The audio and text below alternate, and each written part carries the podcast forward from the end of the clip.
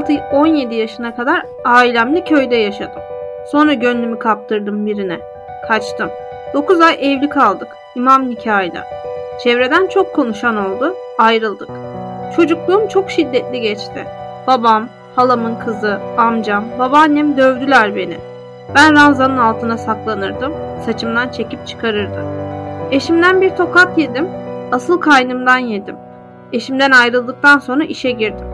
Eşimden ayrıldım diye ailemden şiddet gördüm. Amcamın oğlunun tacizlerine dayanamadım. Dulum ya, elle taciz ediyordu. Dayanamadım. İkinci evliliği tercih ettim. 6 sene iyi gitti. Aile tanıştırdı. Görücü usulü evlendik. Kurtuluş olarak gördüm onu. O Bartınlı, ben Niğdeli. Fabrikada çalışıyordu. Sıkıya gelince kaçmaya başladı. Yürütemedik işte. Şanssızlık mı, uğursuzluk mu? Bundan 10 yaşında erkek çocuğum var. 2006'da ayrıldık. Ailemin yanına geldim. Asıl başkası tecavüz etti bana. Alt komşumuzdu. Hasta bakıcı kursuna gidiyordum ben. Sertifikasını almak için çocukla birlikte dışarı çıkmıştım. Para vereceğim diye. Yolda karşılaştık. Atla arabaya gidelim dedi. Param da yok. Bindim. Hareketlerinden anlayamadım. Abdestinde, namazında bir adam. Karısını görsem benden güzel. Hamile kaldım bundan. 6 ay gizledim. Anlayamadım. Anladığımda geçmişti zaman. Kendimi öldürmeye çalıştım ama çocuk öldü. 6 aylık çocuk yüzünden yatıyorum. Tezel, 30 yaşında.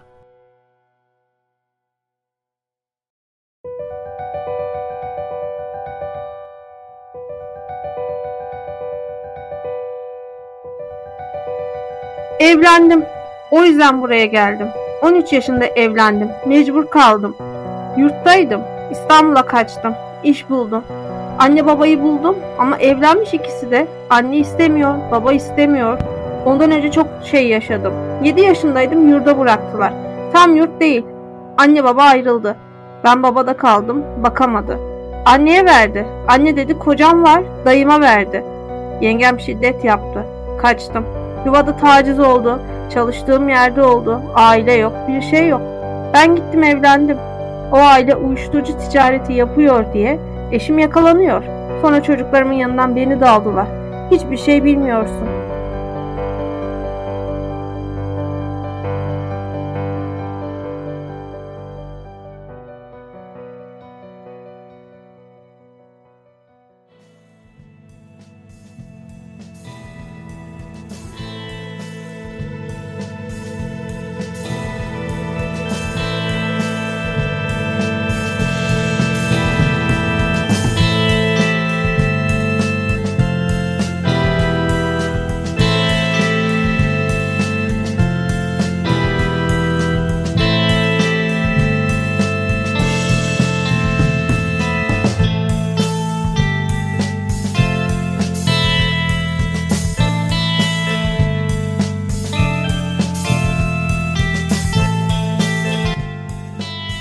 Dinlediğiniz bu satırlar Bakırköy Kadın Kapalı Ceza ve Tevkif Evi'nde yatan mahkumlara ait.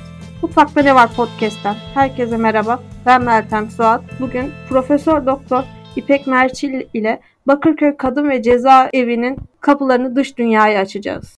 İpek Hocam hoş geldiniz. Hoş bulduk.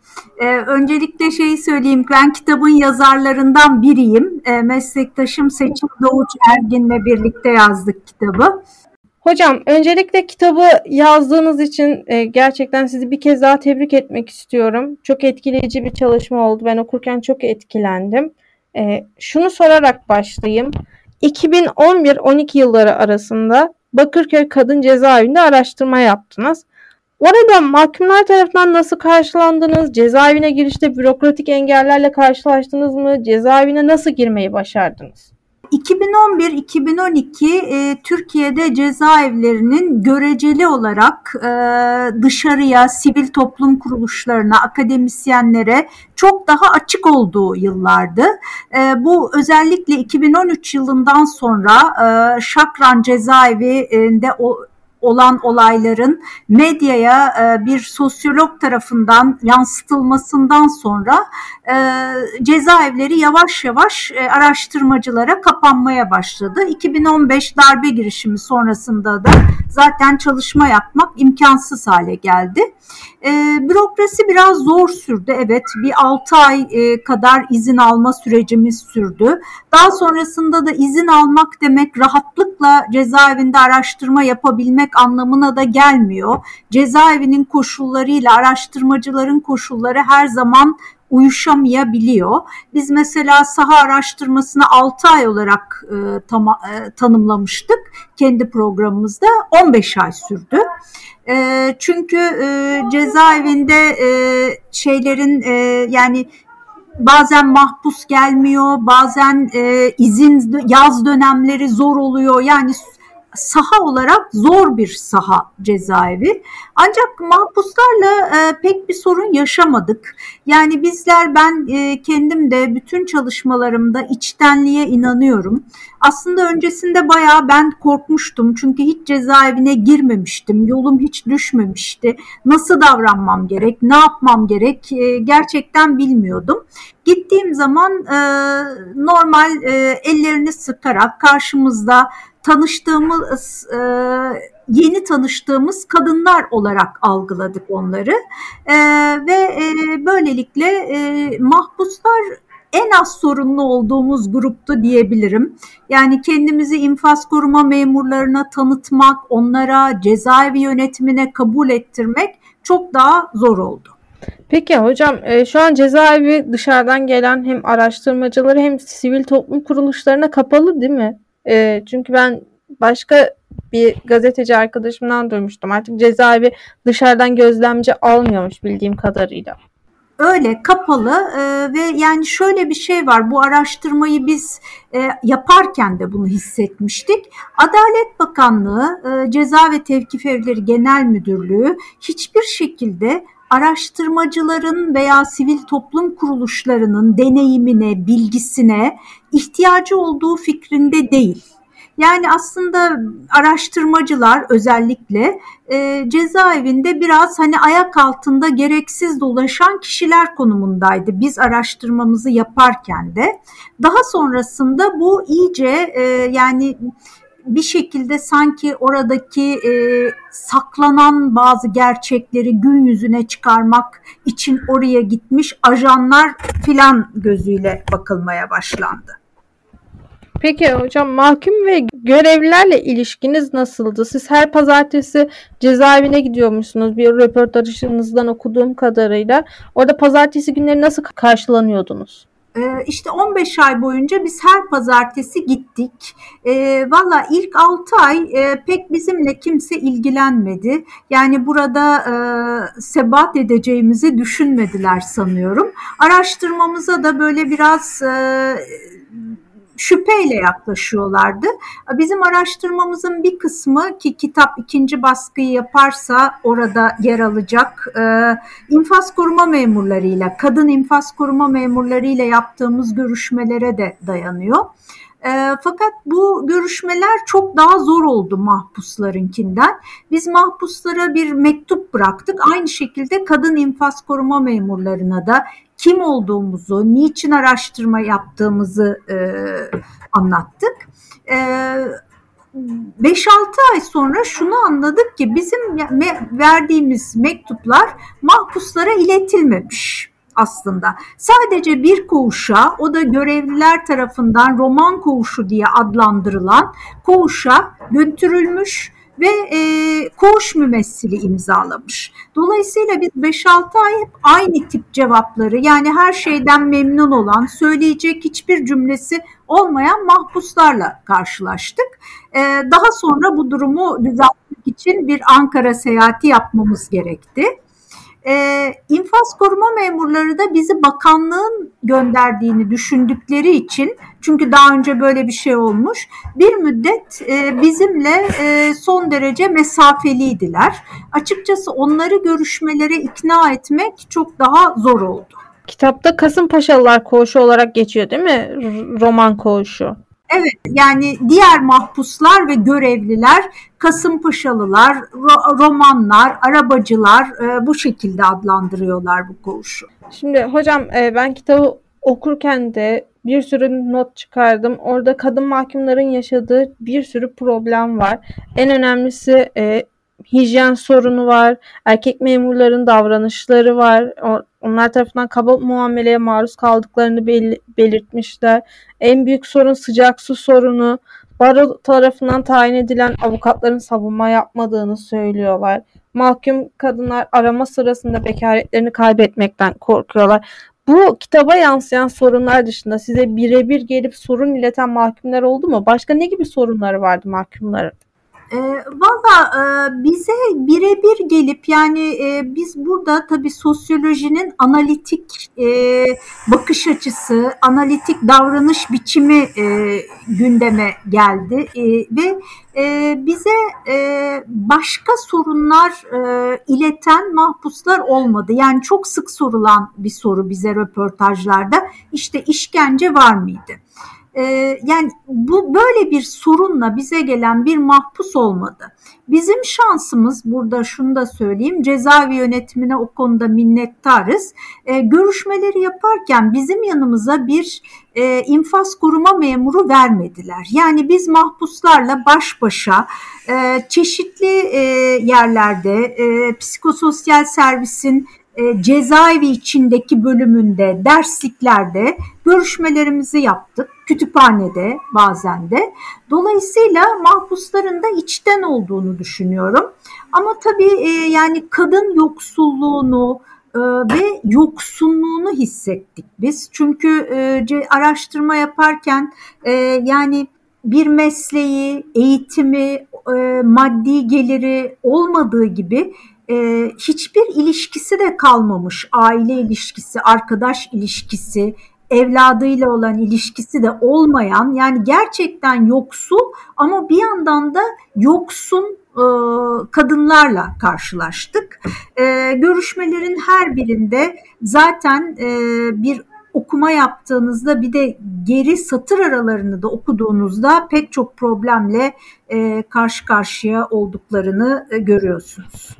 Peki hocam, kitapta şimdi cezaevinde annesiyle kalmak zorunda olan birçok çocuktan da bahsediyorsunuz. Anneleriyle birlikte hatta cezaevinde doğan çocuklar da var.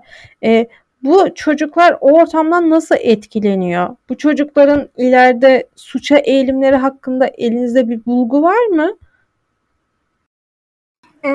Şimdi bu konuyla ilgili, suça eğilimleriyle ilgili bir bulgu yok elimizde.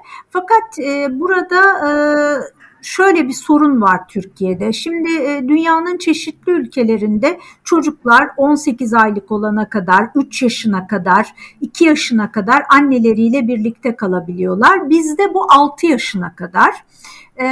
Bunun iyi ve kötü yönleri var. En önemli kötü yönü çocuğun artık 6 yaşında bilinçlenmiş olması. İyi yönü de hem anne için bir motivasyon, hem anne çocuk ilişkisinin devamlılığı sağlanmış oluyor böylece.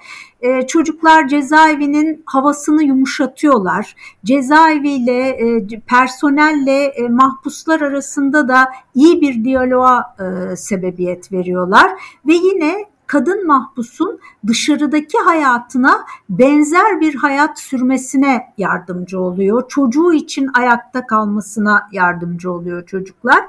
Ve fakat Türkiye'de bu çocuklar 6 yaşına kadar anneleriyle birlikte kalmalarına rağmen cezaevleri kadın dostu olarak düşünülmemiş.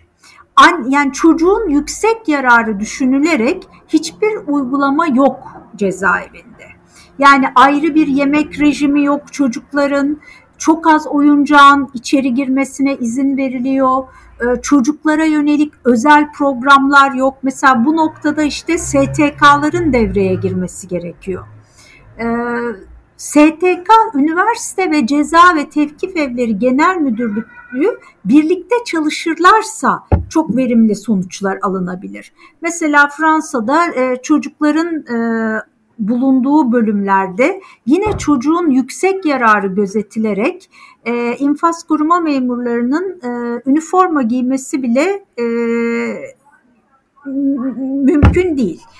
Pembe bir önlük giyiyor infaz koruma memurları. Annesiyle cezaevinde olan çocuğuyla cezaevinde olan annelere daha fazla duş imkanı, bebeklere yönelik farklı eğitimler veriliyor. Türkiye'de ne yazık ki böyle uygulamalar yok. O yüzden tabii ki çocuklar oldukça kötü etkileniyorlar. Yani genelde çocukla cezaevine girmek deyince herkesin aklına uçurtmayı vurmasınlar filmi geliyor. O filmdeki gibi bir ortam var mı içeride? Benzeri bir ortam var. Yani çocuklar da pek çok şeyden yoksun kalıyorlar. Şimdi biraz daha tabii cezaevi koşulları daha iyi, fiziki koşulları daha iyi. Ancak Bakırköy Kadın Cezaevi Türkiye'nin en büyük kadın cezaevi olmasına rağmen, Avrupa'nın da sayılı cezaevlerinden biri olmasına rağmen 50 çocuk vardı biz oradayken. Yani cezaevinin fiziki koşulları bile, rutubet, nem, bir bitki yok. Yani çocuklar cidden yoksunluk içinde. Yani kitapta aldığımız görüşmelerden bir tanesi çok güzel ifade etti bir kadın mahpus. Soluyorlar burada dedi. Hakikaten gelişimleri de dışarıda olan çocuklara göre çok daha geri. Çünkü cezaevleri zaten sigara içilebilen, şiddet gösterebilen mahpusların olduğu ortamlar. Buralarda çocukları koruyamıyorsunuz tabii ki. Mesela biz oradayken bir STK'nın çalışması vardı anne ve çocuklara yönelik. Mahpuslardan bir tanesi ben çocuğumla kaliteli vakit geçirmeyi o dernek sayesinde öğrendim. Bilmiyormuşum ben annelik yapmayı demişti. Dolayısıyla bu çalışmaların eksikliği ve cezaevlerinin bu kadar kapalı olması çocuklar açısından da çok kötü sonuçlar doğuruyor diye düşünüyorum. Şimdi hocam cezaevlerinde sadece kadın mahkumlar değil, trans mahkumlar da var. Bunu geçtiğimiz yıllarda Diren Coşkun eyleminde görmüştük. Siz hiç bir trans mahkumla görüştünüz mü? Şimdi biliyorsunuz trans mahkumların yaşadığı en büyük sorunlardan biri, atıyorum pembe kimliğe sahip olmayan bir trans kadın mahkumun erkek cezaevine verilmesi ya da tam tersi bir durum yaşanması. Size bu durumlarla ilgili bir şikayet geldi mi? Özel görüşme gerçekleştirdiniz mi onlarla? Hayır, gerçekleştirmedik. Çünkü bu zinhar yasak Türkiye'de cezaevlerinde. Yani böyle bir görüşmeyi karşılıklı cezaevinin içinde yapabilen bir araştırmacı yok Türkiye'de. Ancak CİST mektuplaşma yoluyla onlardan bilgi alabiliyor veya çıkmış mahpuslarla görüşme yapabilirsiniz. O da yöntem açısından sakıncalı. Biz Maltepe Cezaevine bazı sivil toplum kuruluşlarıyla birlikte trans mahpusları ziyaret etmeye gitmiştik. Fakat gösterilmedi bize ve yani bu mümkün değil Türkiye'de. Neden hocam trans mahkumlarla görüşmek yasak? Valla yani bilmiyorum gerçekten. Yani bize cezaevi müdürü Maltepe cezaevinde işte oradalar 16'ta. Yani cezaevi müdürü bize şey dedi. Ya burada 1000 tane mahpus var. 11 tane sanıyorum trans var. Siz bu kadar kişi o 11 kişiyle mi ilgilenmeye geldiniz dedi.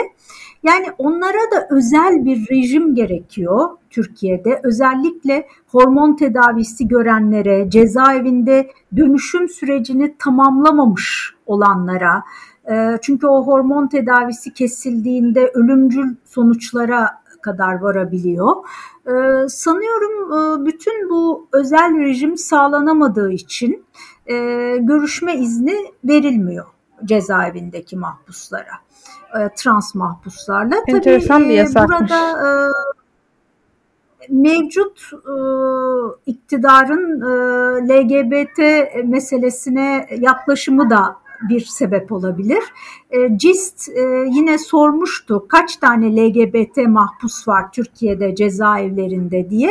Cevap LGBT'li diye geldi cezaevlerinde. ve Tevkif Evleri Genel Müdürlüğü'nden sanki veremli der gibi. Sanki terör örgütü mensuplarıymış gibi. Yani bu konuda zaten cezaevi personelinin de ciddi bir eğitime ihtiyacı var. Görüştüğüm bir cezaevi müdürü mesela var mı dedim, sizin cezaevinizde trans? Allah'tan yok hocam dedi. Çünkü gerçekten ne yapmam gerektiğini bilmiyorum dedi. Şimdi yani cezaevine oraya gitmiş bir kişinin yasal bir düzenleme yapılmadıkça cezaevi müdür idaresinin de hani bu kişinin mavi kimliği var ama kendisi kadın, ben almak istemiyorum deme hakkı yok. Tersi de aynı şekilde. Yani bu konuda bir yasal düzenleme yapılması lazım ve infaz koruma memurları da arama sırasında çeşitli davranış meselelerinde biraz çaresiz kalıyorlar. Yani Allah'tan yok demeleri birazcık garip bir cevap olmuş. Çünkü hani bir LGBT'li demeleri zaten ayrı bir hani şey, nasıl desem, ayrı bir rezaletken bir de üstüne Allah'tan yok cevabı hani o insanları ne kadar ötekileştirdiğini de gösteriyor. Peki hocam, biliyorsunuz şimdi kadın cezaevi denilince akla ilk hemen Uçurtmayı Vurmasınlar filmi geliyor. Sonra Avlu gibi diziler var. Hani dışarıdaki dünya az buçuk içeriği yansıtmaya çalışıyor ama dışarısı, içerisi hakkında ne kadar bilgi sahibi? Bilgi sahibi değil. Bir kere mesela Avlu dizisi, yani bazı diziler faydadan çok zarar getiriyor.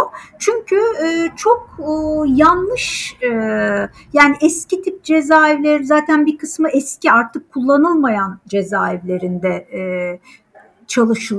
çekiliyor ve genel olarak da infaz koruma memuru ve mahpus karşıtlığı üzerine, bütün mahpusların yani bir ağalık sisteminin halen etkin olarak devam ettiği üzerine kurulan senaryolar var. Şiddet çok fazla abartılıyor. Cezaevleri yani kafadaki cezaevi ve mahpus stereotipini güçlendirecek senaryolarla çekiliyorlar.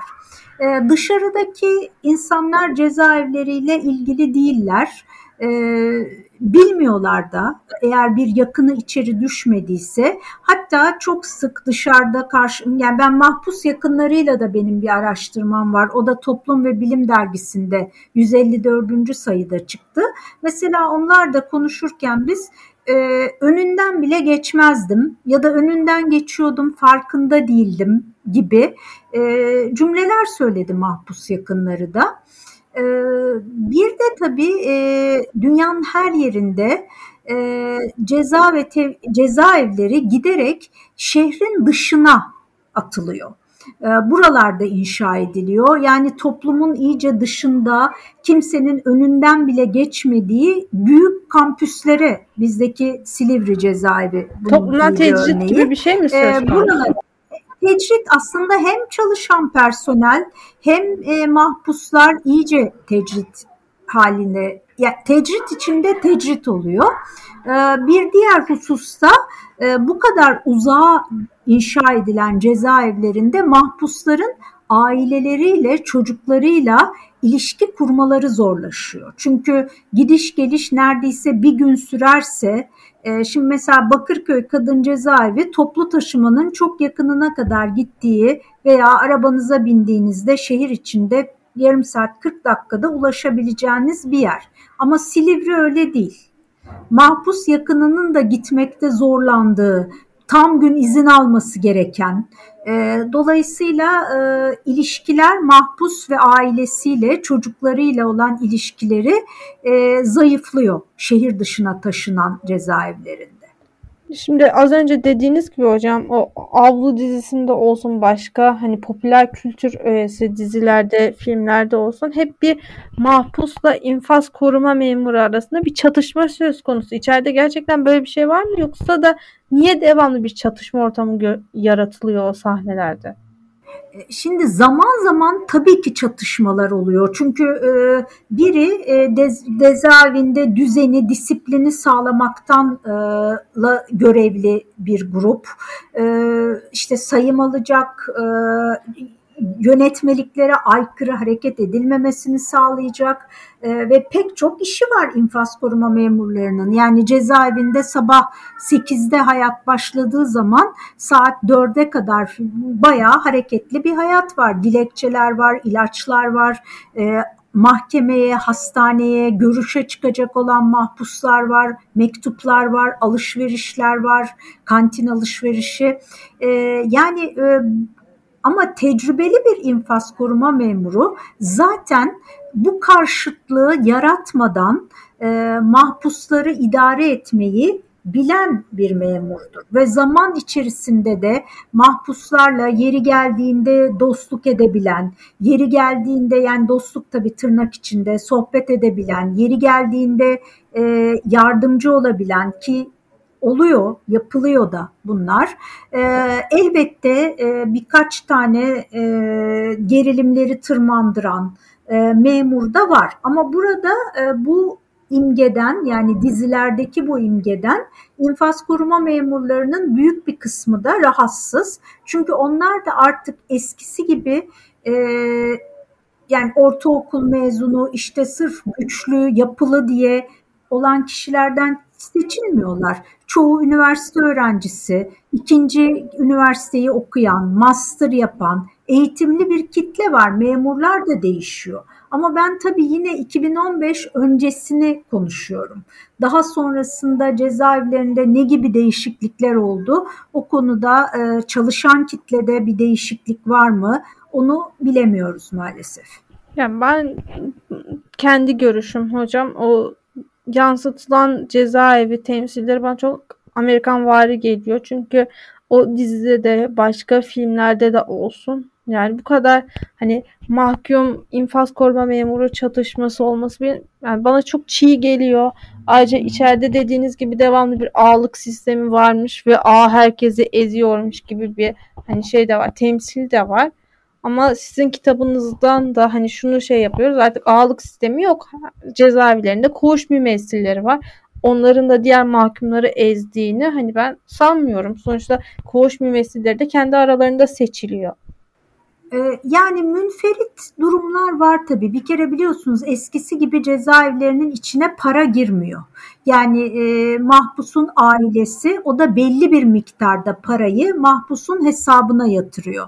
Dolayısıyla öyle yani çok zengin kişilerin, nüfuslu kişilerin de zaten onlar ayrı tutuluyor. Öyle bir düzen ancak kendine yetebilecek kadar parası var. Ama tabii ki ufak tefek çıkar. Yani mesela yemek arkadaşlığı var. Maddi durumu biraz daha iyi olan yanına birini alıp ona işlerinin yapılması karşılığında destek olabiliyor. Ama oraya yatırılan parayla bir mahpus 10 kişiye bakamaz cezaevinde. Peki. Hocam çok teşekkür ederim konuk olduğunuz için. Rica ederim. Ben teşekkür ederim kitabımızı okuduğunuz, ilgilendiğiniz için. Çok keyifli bir sohbet oldu benim için de. Benim için de çok keyifli oldu. Kitabınızın devamını da bekliyorum. Başka bir röportajınızda okumuştum. Kadın infaz koruma memurları ile ilgili bir kitap yayınlayacağınızı söylemişsiniz.